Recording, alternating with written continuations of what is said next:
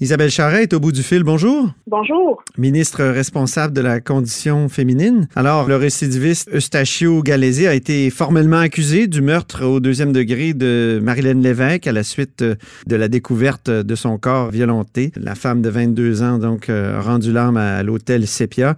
Euh, comment une telle chose a pu se passer? Et c'est révoltant, là. Euh, c'est révoltant en effet, puis je ne l'explique pas en fait comment ça a pu se passer et comment euh, c'est comme si on voyait dans les conditions de libération conditionnelle que les femmes faisaient partie de sa thérapie en guillemets.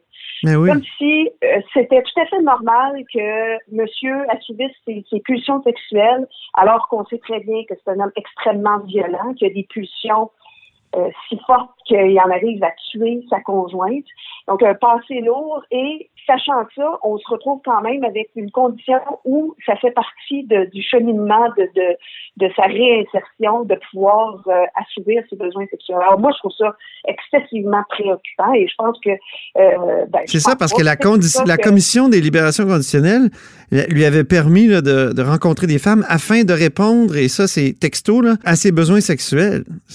Oui, puis, le mandat de, de la commission des libérations conditionnelles, c'est de protéger la population. Donc, ils ont jugé que ces besoins primaient sur la sécurité des femmes, parce que c'est ça, c'est d'exposer les femmes à un être extrêmement dangereux, extrêmement violent, qui qu'on peut pas euh, en fait qu'on peut pas prévoir quand il y aura une pulsion euh, euh, fatale et, et ça moi je, je, me l'explique pas et c'est pour ça que ma collègue demande des explications du côté du fédéral. Oui, Sonia Lebel a interpellé ce matin Bill Blair, là, le ministre fédéral à ce sujet-là.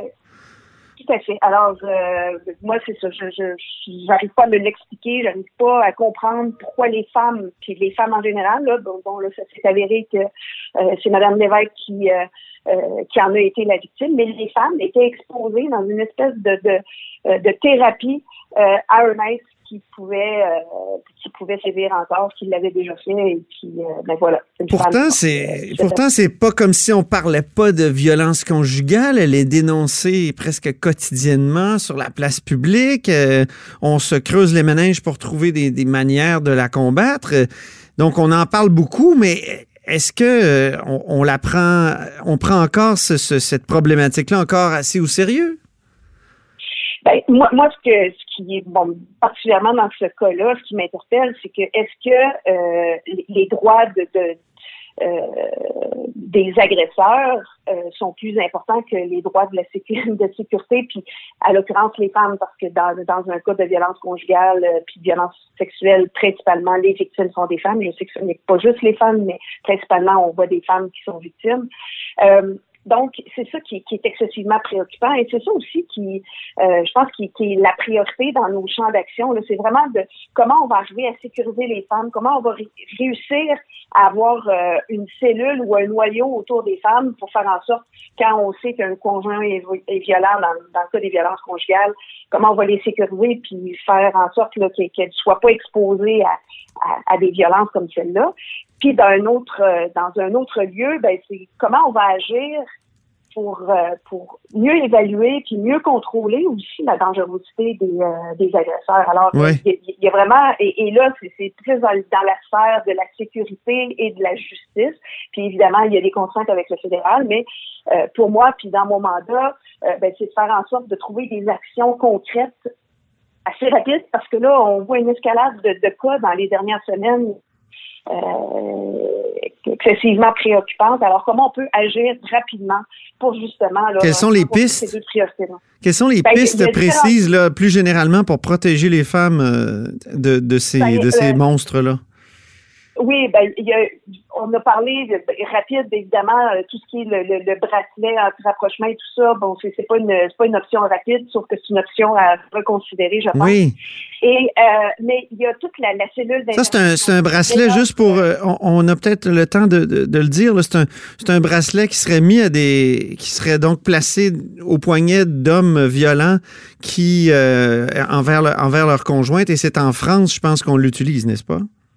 En France, en Espagne. Donc, euh, évidemment, il y a un signal quand le, le, le, le conjoint ou l'ex-conjoint s'approche euh, dans une distance euh, qui n'est pas celle qui, qui était prescrite. bon, il y a un signal, puis je ne sais pas exactement comment ça fonctionne, là, mais qui fait en sorte qu'on est averti du fait qu'il brise une condition qui, qui, a été imposée. Là.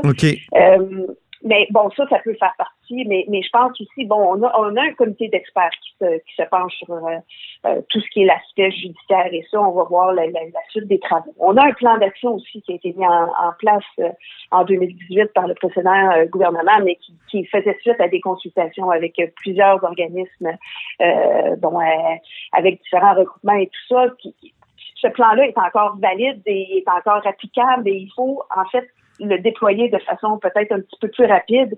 Et le, le, le mandat que le premier ministre m'a donné euh, euh, juste avant Noël, ben, c'était justement d'accélérer un petit peu ce processus-là, puis de d'assurer aussi un, lien entre les différents ministères, parce qu'on on doit agir sur différents plans. Hein. On a euh, on a la sécurité, on a la santé, on a la, la justice, on a l'éducation, on a la famille qui, qui sont interpellés parce que c'est un phénomène qui est tellement vaste, tellement complexe, mais dans un premier temps, là, où est-ce qu'on doit agir rapidement, c'est de créer justement cette cellule de protection autour des femmes euh, qui, qui s'est avérée euh, euh, avoir des, des, conjoints violents et mm-hmm. puis en même temps ben, agir sur la sur, sur l'élément de dangerosité des, des, conjoints et puis alors c'est une piste de solution là, pour. Euh, pour ces femmes qu'on appelle euh, pudiquement les travailleuses du sexe, là, qui sont des prostituées, euh,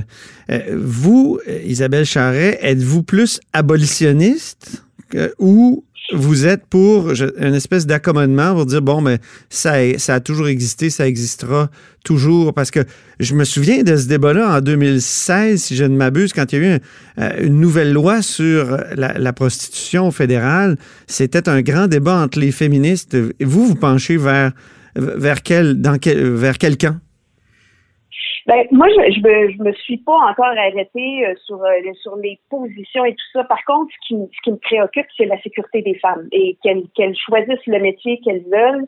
Euh, pour moi, c'est de, encore une fois, là, comment on comment on va agir auprès des femmes pour les sécuriser, pour mhm. faire en sorte que des situations comme celle-là ne se produisent pas. Donc, là, on part d'un individu qui, qui a commis l'irréparable en 2004 qui avait déjà euh, eu des, des, des, séquences de violence conjugale, qui euh, des violences conjugales qui, qui ont escaladé jusqu'à un meurtre et qui continuent jusqu'à un deuxième meurtre. Alors ça, c'est excessivement préoccupant.